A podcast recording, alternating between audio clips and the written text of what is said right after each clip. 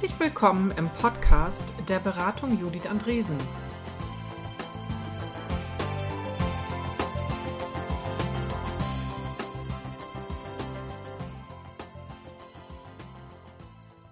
Moin aus Hamburg. Heute ist der 18. November 2015. Mein Name ist Judith.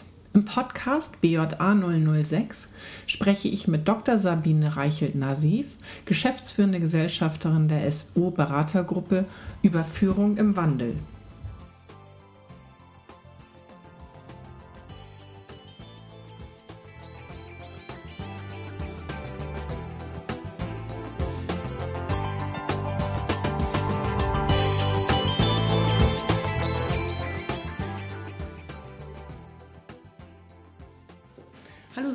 Hallo Judith. Ähm, wir wollen uns heute über Führung unterhalten. Ja, Führung, gerne. Management, Leitung, gibt es ja viele Namen für. Was verstehst du unter Führung? Unter Führung verstehe ich den Versuch eines Menschen in einer bestimmten Rolle, andere Menschen so durch Kommunikation zu beeinflussen, dass sie das gesteckte Ziel gemeinsam erreichen. Um es schlicht zu sagen. Das ist eine hohe Kunst. Ich finde das wirklich eine, eine ganz hohe Kompetenz, wenn das gut gelingt. Aber im Wesentlichen bedeutet das Führung für mich. Und da gibt es un unterschiedliche Stile, mit denen man das erreichen kann. Aber es ist immer nur ein Versuch. Es ist immer nur der Versuch. Genau, es spielt ja immer noch die andere Hälfte mit, Genau. die geführt werden möchte oder soll. Ja. Du hast gesagt, gesteckte Ziele. Wo kommen die denn her? Auch da gibt es ja das ganze Spektrum von ähm, eine Person überlegt sich die Ziele äh, und gibt sie top-down vor oder sie werden gemeinsam erarbeitet oder sie sind ihr schon vorgegeben worden durch den Vorstand und sie muss sie weiterreichen. Ähm, das ist kulturell unterschiedlich, wie das gemacht wird. Ähm, wir wissen alle, dass gemeinsam definierte und gefundene Ziele überzeugender sind und dann auch Führung leichter wird, wenn man so will, als wenn es äh, vorgegeben wird. Ähm, Aber alle, es gibt alle möglichen Situationen.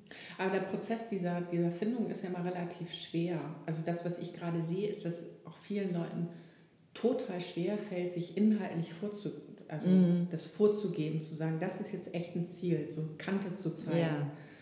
So eine, I- so, siehst du das in deiner Welt auch? Und, Ja, äh, das begegnet mir im Grunde fast jeden Tag. Nicht? Also ähm, wir können ja mal austauschen, was Ja. wir denken, woran das liegt oder was es so schwer macht. Also, ich, also aus meiner Sicht es, sind es zwei wesentliche Gründe. Das eine ist, dass ähm, die Zielsetzung äh, ist einfach sehr komplex geworden in der Betrachtung der, des Marktes und der äh, Ziele und was man auf dem Markt erreichen will. In einer wirklich komplexen Marktumfeldsituation ist das auch nicht leicht, für, sowieso schon mal für einzelne Menschen, äh, das Ziel wirklich gut zu stecken. Insofern ist jeder gut bedient, sich da auch äh, anzureichern. Das ist der eine Punkt. Und der andere Punkt ist, da glaube ich, die, man macht sich dadurch angreifbar. Ne? Menschen, wenn, in dem Moment, wo sie sich festlegen auf ein Ziel oder auf eine Strategie, werden sie angreifbar, äh, weil die, entweder die Strategie ja versagt.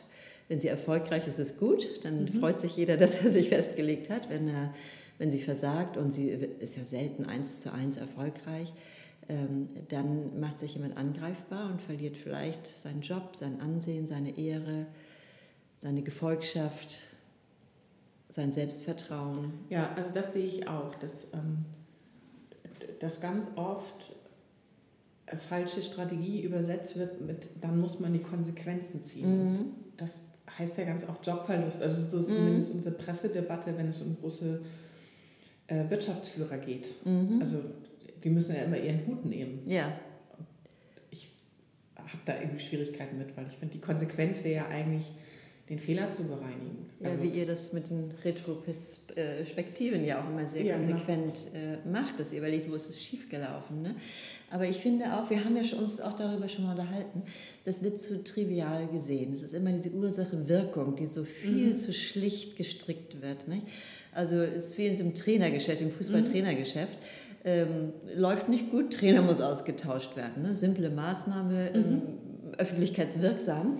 Aber natürlich wissen wir als Systemiker und wir kennen uns ja auch als SO-Beratergruppe, wir arbeiten systemisch am Markt, wir analysieren das anders. Wir analysieren, wer sind die Beteiligten, wer spielt da mit, wie ist die Interaktion, in welchem Zeitraum findet das statt, in welchem kulturellen Umfeld findet das statt ähm, welche anderen Faktoren können da reingespielt haben. Also aus unserer Sicht, wir müssen das schon etwas komplexer analysieren. Ne? Und deshalb ist auch, wenn dann ein Trainer im Fußballfeld äh, wechselt, das kann schon den Effekt haben, dass dann äh, durch den Wechsel was Neues entsteht. Aber es ist dann nicht allein durch den Trainer, sondern durch ein neues. Genau, sondern es ist ein Gefüge ja. von Menschen. Ne? Genau. Und also das, die, die Agilen versuchen sich dadurch ja zu retten, dass sie mit festen Teams arbeiten mhm.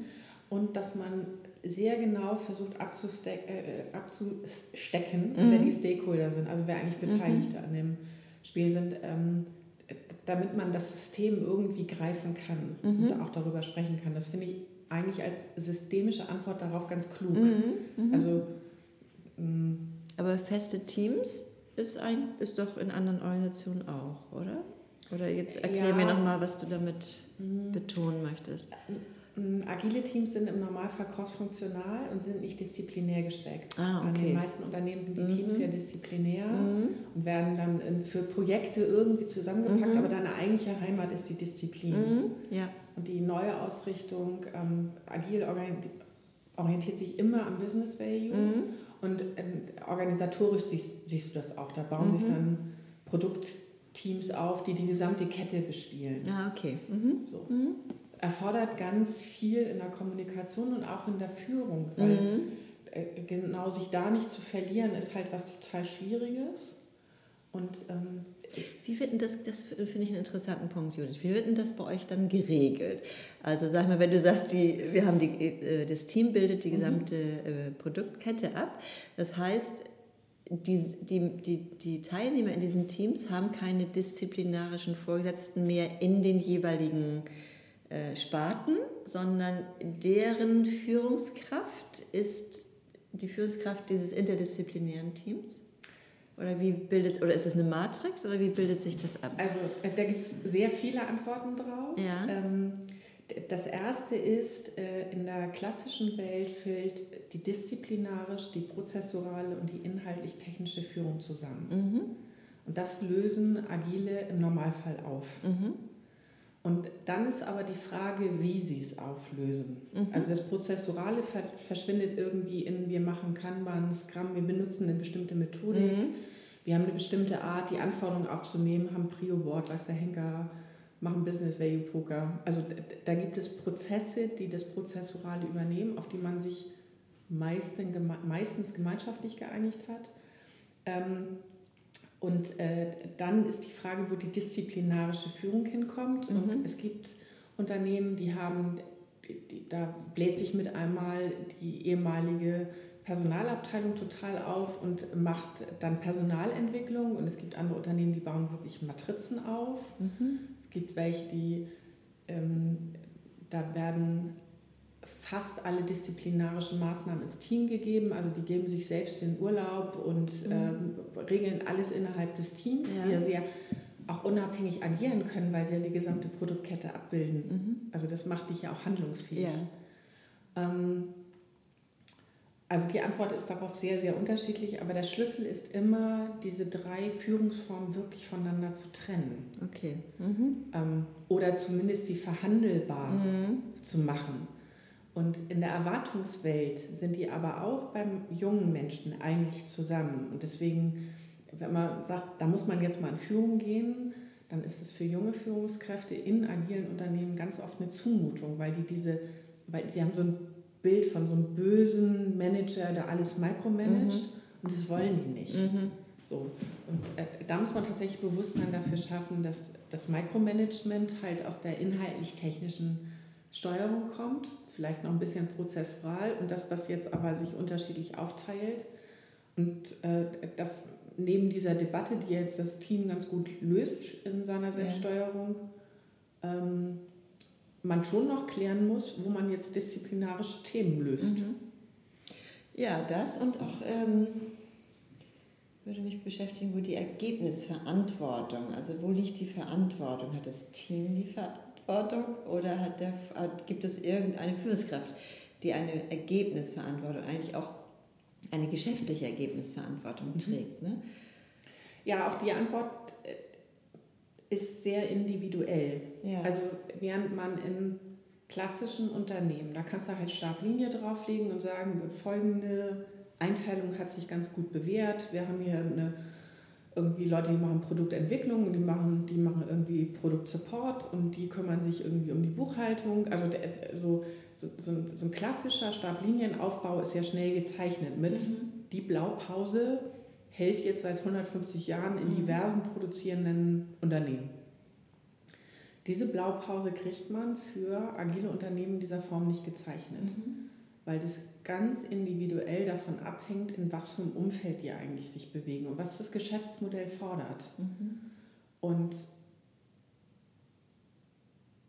das definiert dann aber Führung auch vollständig neu, weil ich habe halt keine Blaupause. Also jemand, der sich ähm, vielleicht schon selbst als agiler Manager bezeichnet, ähm, da wird es sehr individuell für das jeweilige Unternehmen unterschreiben, also beschreiben können, aber das bedeutet nicht, dass er genau mit dieser Rolle in dem nächsten agilen Unternehmen was werden kann. Währenddessen ja, in der klassischen mhm. Welt ja das auf eine gewisse Art austauschbarer ist. Also da erlebt man das ja auch Leute, dass so die, die Branche wechseln und äh, einfach auf dieselbe Art in der nächsten Branche weitermachen.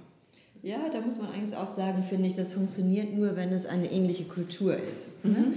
Denn da haben wir auch schon, ich sag mal, äh, Führungskräfte, Manager gesehen, die in der einen Welt sehr erfolgreich, sehr beliebt, sehr, sehr mhm. zielorientiert und ergebnisorientiert geführt haben und sehr beliebt waren dabei, das wollte ich sagen und äh, dann in eine neue Organisation gekommen sind und dort überhaupt kein Fuß an Land gekriegt haben, weil die Kultur so unterschiedlich ist. Das haben mhm. wir auch schon erlebt. Oder ich habe in Coachings, ähm, werde beauftragt von einem Unternehmen, einen Manager zu coachen, der, neu, der von außerhalb in das Unternehmen gekommen ist, mhm. um ihm, ich sage jetzt mal ein bisschen platt, mehr Diplomatie äh, beizubringen, mhm. weil der Stil, den er kennt, ist direktiver, autoritärer. Mhm ähm, und hier in diesem Unternehmen eben sehr diplomatisch gesprochen wird. Also insofern, man kann es, äh, es hängt sehr von der Kultur ab, finde ich. Das ist wieder diese Komplexität, die man da betrachten muss. Ne? Also, Aber einmal nochmal nachgefragt. Ja. Ähm, gibt es, heißt es denn, dass es letztlich in dieser agilen Arbeitswelt oder Organisationen keine Einzelnen mit, mit Ergebnisverantwortung mehr gibt? Nee, also es gibt ähm, sehr häufig beschrieben sogenannte Product Owner, die sind mhm. ergebnisverantwortlich. Ähm, aber ein Streitpunkt ist dann, ob die auch das Team leiten oder nicht, oder ob das der mhm. Scrum Master macht, der ja. eine starke prozessurale Führung hat, oder ob die das zusammen machen. Und, ähm, und dann ist die nächste Frage, darf dann derjenige auch die disziplinarische Verantwortung okay. haben? Und ähm, da ist die Antwort eher nein. Mhm so weil, weil das mhm. ähm, durch eine Trennung erleichtert das eine gute Fehlerkultur, mhm. weil ich nicht, ähm, weil ich Fehler bekennen kann in einem Kontext, in dem nicht mein Vorgesetzter sitzt, mit dem ich mein nächstes Gehalt durchhandeln muss. Ah, okay. Wenn ich mhm. das noch eher klassisch mache. Es gibt auch mhm. Unternehmen, die das frei verhandeln. Also mhm. da gibt es ja so kennen wir auch, ja. Machen wir auch selbst bei uns in der Beratung Judith Andresen. Also ja. Gehaltsverhandlungen laufen bei uns echt, sagen wir mal, anders, als ich sie noch gewohnt war als Arbeitnehmerin. Ja. Ähm, aber auch das ist ja eine bewusste Entscheidung. Das Schwierige ist ja, wenn du heute ein Unternehmen agil werden lässt, also eine Transition gehst, oder wenn du als junges Unternehmen wächst, ähm, deine Rollenvorbilder sind ja erstmal alle klassisch und ganz viele Dinge, da fragst du gar nicht. Und natürlich verhandelt man das Gehalt so, wie man es immer verhandelt. Und irgendwann stellt man fest, oh, das bricht aber eigentlich mit der Art, wie wir arbeiten wollen oder wie wir miteinander reden wollen. Oder mhm. da kommen mit einmal Bedenken in, äh, beim Fehlerbekennen an der Stelle hoch, die man nicht erwartet hätte. Mhm. So. Mir gefällt das schon, dass äh, man dieses Konstrukt Führung äh, so, so nochmal neu denkt ne? und mhm. versucht, das äh, ja eigentlich entsprechend dessen, was nötig ist, also wirklich Verbesserungen auf den Weg zu bringen, ohne dass Leute gekränkt sind und so weiter, das zu erleichtern, das gefällt mir. Ich glaube, es ist nicht ganz unkompliziert, das so wirklich immer gut zu verorten und, und dem einen Platz zu geben. Das, glaube ich, ist noch eine Herausforderung. Es klingt genau. so für mich, als ist das auch noch in der Entwicklung, nicht? Also, genau, das ist eine Entwicklung und es braucht halt auch seine Zeit, weil das, was du ja wahrscheinlich auch äh, bemerkst in klassischen Unternehmen, da hat es in den 70ern geheißen, kooperativer Führungsstil. Mhm. Also ähm, in den 60ern ist situative Führung als Modell entwickelt worden. Ich glaube, in den 70ern gab es so eine erste große Teamdebatte. Ähm, und wenn man sich heute Unternehmen anguckt, also so echte Teams, ich habe manchmal ein bisschen Schwierigkeiten, die zu finden in Unternehmen, ja. dass die da das gut hinkriegen. Mhm, das ist so. Wobei es tatsächlich in den 70er auch schon diese selbstgesteuerten Arbeitsgruppen gab. Das mhm. muss durchaus eine Ähnlichkeit auch gehabt haben. Also da ist ja sehr viel von den Management- und Führungsaufgaben ins Team gelegt worden. Das ist mhm. ja in den agilen Teams durchaus ähnlich. Ne? Genau, also ich habe in den 70ern, also in, Anfang der 80er habe ich ZOP kennengelernt. Mhm. Zielorientierte Projektplanung. Mhm. Das ist ein astreiner agiler Prozess. Mhm. Mhm. Das, ähm, ja da steht nur nicht agil drauf, weil ähm, agiles Manifest ist 2001. Aber das ist, also die, die Denke war da schon ja, ganz deut, genau. deutlich da. Ich meine, wenn man sich jetzt über Führung Gedanken macht und überlegt, ähm, wie verändert die, das, diese, diese unterschiedlichen Organisationsformen, wie, welche mhm. unterschiedlichen Anforderungen an Führung entstehen dadurch. Ne? Und dann ist meine, würde mich mal interessieren, äh, was deine Haltung dazu ist. Meine Haltung ist, dass egal in welcher Organisationsform, dasselbe Spektrum an Führungsverhalten verlangt wird. Man müsste es mhm. vorhalten können, man müsste es einsetzen können als ein, ich sag mal, als einen gut gefüllten Handwerkskoffer, mhm. ähm, das aber tendenziell vom Selbstverständnis und vom Schwerpunkt her in den agilen Teams eher mit Delegation gearbeitet wird, mit äh, auf Augenhöhe sich begegnen, was so mhm. landläufig auch als kooperativer oder partnerschaftlicher Stil äh, betitelt wird. Ähm, und in traditionellen Firmen sich noch eher, sage ich mal, das andere Spektrum findet. Es werden auch mal Ansagen gemacht, die durchgereicht werden müssen. Ähm, genau, also eher autoritär. Ja, wobei autoritär gibt es eigentlich ganz selten noch, finde ich. Mhm. Also, also oder sagen wir lenkend. Äh, stark lenkend. Eher lenkend. Ne? Mhm. Also so, das ist, also der Schwerpunkt ist anders, aber das, die Anforderung an Führungsverhalten, nämlich das ganze Spektrum einsetzen zu können, ist mhm. eigentlich unabhängig von der Organisationsform vorzuhalten. Siehst du genau. das auch so? Genau, das sehe ich genau so. Also ich glaube, und ich glaube, das ist gerade für agile Unternehmen auch eine echte Herausforderung, und zwar den lenkenden Teil für sich zu entdecken. Ja, das kann ich mir vorstellen. So, also für die für klassische Unternehmen, glaube ich, ist es ganz schwer, die Kooperation wirklich wahrzunehmen. Mhm. Ähm, also auch zu verstehen, ich vergebe mir nichts, wenn ich mich mit Leuten auf ja. Augenhöhe an einen Tisch setze und mit denen in einem Projektteam arbeite. Und alle haben jetzt hier erstmal mhm. die gleiche Meinung. Das ist nicht per se Oder, äh, eine nicht Bedrohung des Status. Ne? Ja, genau, es ist keine Bedrohung des Status, sondern es geht darum, zusammen was zu rocken. Mhm. Alles wird gut. Ähm, und alle am Tisch haben einen Beitrag, mhm. e egal was für ein Titel. Also da, da, ist ja ganz oft so eine Titeldebatte auch. Also ich erlebe das manchmal in klassischen Unternehmen, dann sagt man, das kann ich dem nicht sagen, das ist mein Bereichsleiter. Ja. Also, mhm. Da habe ich dann ein bisschen schwierig mit, äh, ja. Schwierigkeiten mit, weil ich diese Statusdenke nicht so habe. Ja. Und umgekehrt erlebe ich das in agilen Unternehmen, dieses, da muss jetzt eine klare Ansage her. Mhm. Das, da scheuen sich agile Manager und agile Managerinnen mhm. ganz oft vor, weil das erfüllt so sehr das Bild vom bösen Manager. Also dann, dann ist die Ansage als solches böse. Und dass das aber ein wichtiges Instrument ist. Also dass man zum Beispiel jemanden, der sehr ungeübt in einem Thema ist, den muss ich linear führen, da muss man eins, zwei, drei ansagen. Also da muss man, da muss man Struktur vorgeben. Das ist fast verpönt, ne? Ja, das ja. ist fast verpönt. Ja. Und, aber ich kann nicht jemandem sagen, der die Struktur noch nicht kennt, möchtest du jetzt eins, zwei oder fünf, sondern ja. Oder äh, mach mal. Genau, was, genau, was, genau laissez-faire wäre dann ja auch noch ein schöner Wie schön, endlich einer, der hier mit viel Energie und Freude kommt und den laufen genau. lassen und dann läuft er vielleicht erst, vielleicht, muss ja nicht sein, aber vielleicht erstmal in eine völlig andere Richtung. Ne? Genau, und dann, und dann sind aber auch Retrospektiven retten dich dann nicht mehr, ne? Also weil du mhm. dann einfach zu, äh, zu viel Energie in etwas versenkst, wo eigentlich die Antwort schon klar ist. Mhm. Und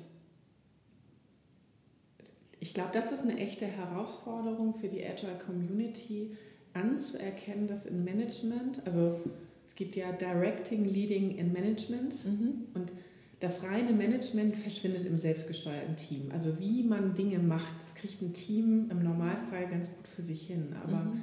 diese Frage, wozu machen wir das eigentlich und was machen wir genau, also Directing und Leading, das, das muss halt verortet sein. Mhm. Und da haben aber viele agile Manager Angst vor. Also dann mal zu sagen, das ist es jetzt. Ja. Ja, übrigens nicht nur im, im, in der agilen Welt, auch in der anderen Welt.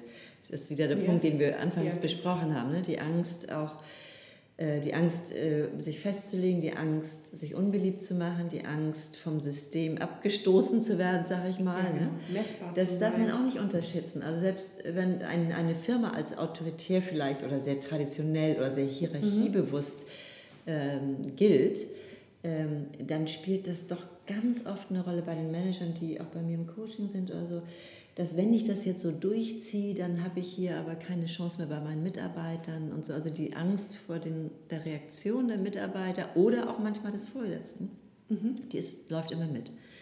Dass man eben, das ist glaube ich auch ein ganz existenzielles Gefühl. Werde ich noch dazugehören? Werde ich ausgestoßen werden? Mhm. So, das ist etwas, was uns Menschen ja ständig begleitet in unserem Dasein.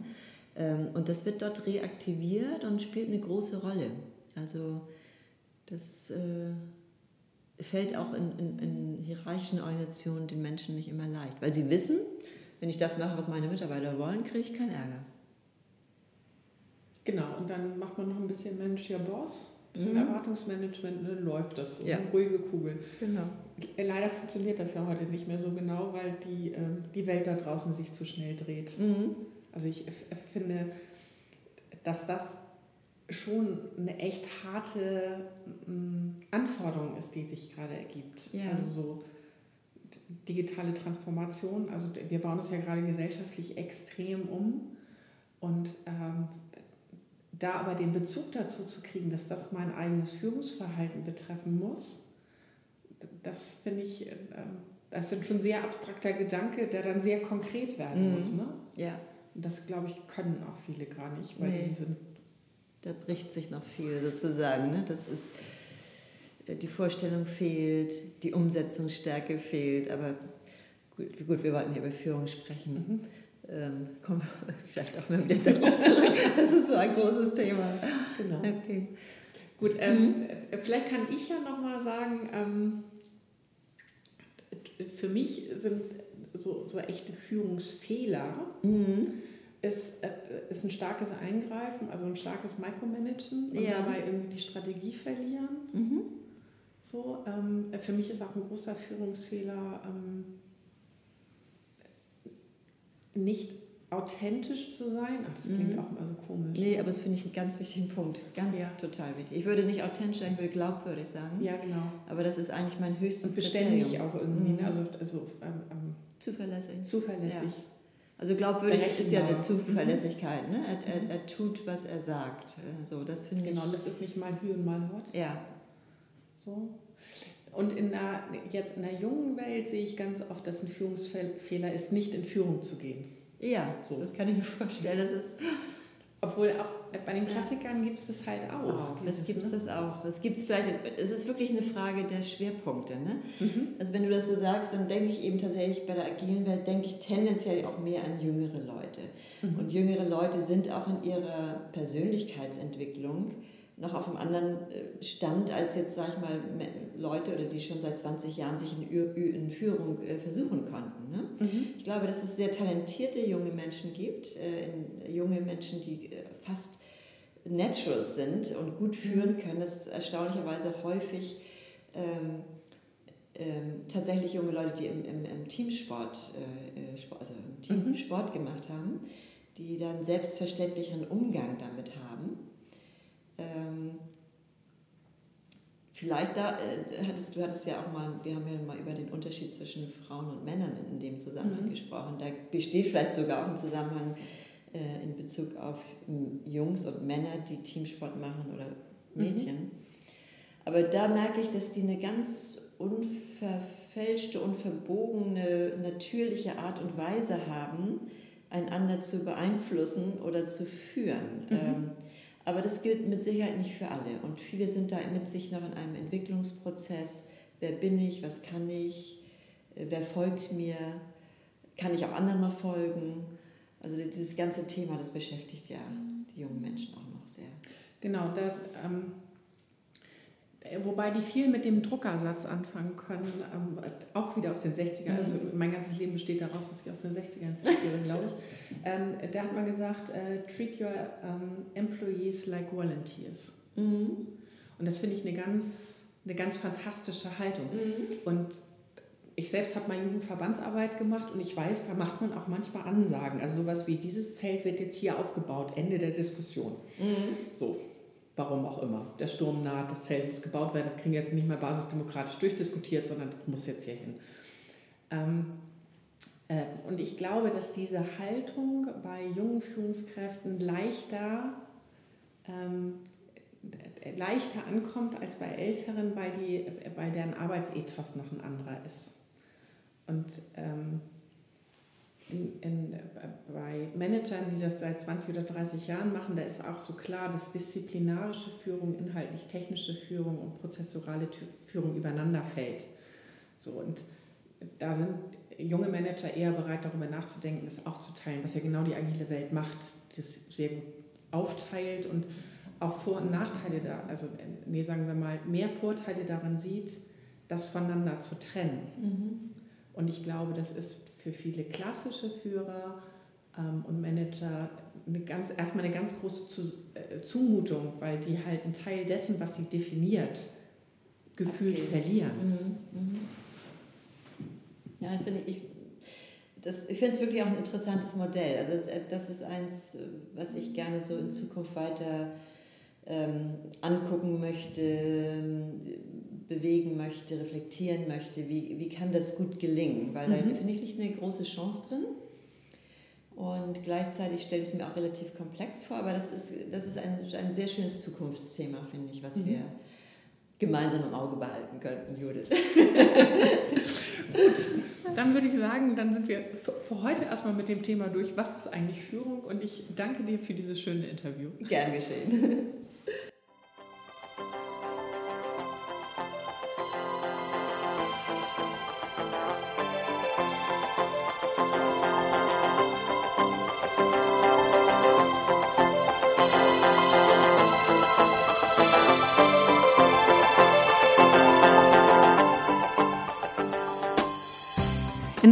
Sagt man Tschüss. Auf Wiederhören im Podcast der Beratung Judith Andresen. Ihr findet alle Folgen unter judithandresen.com/audio.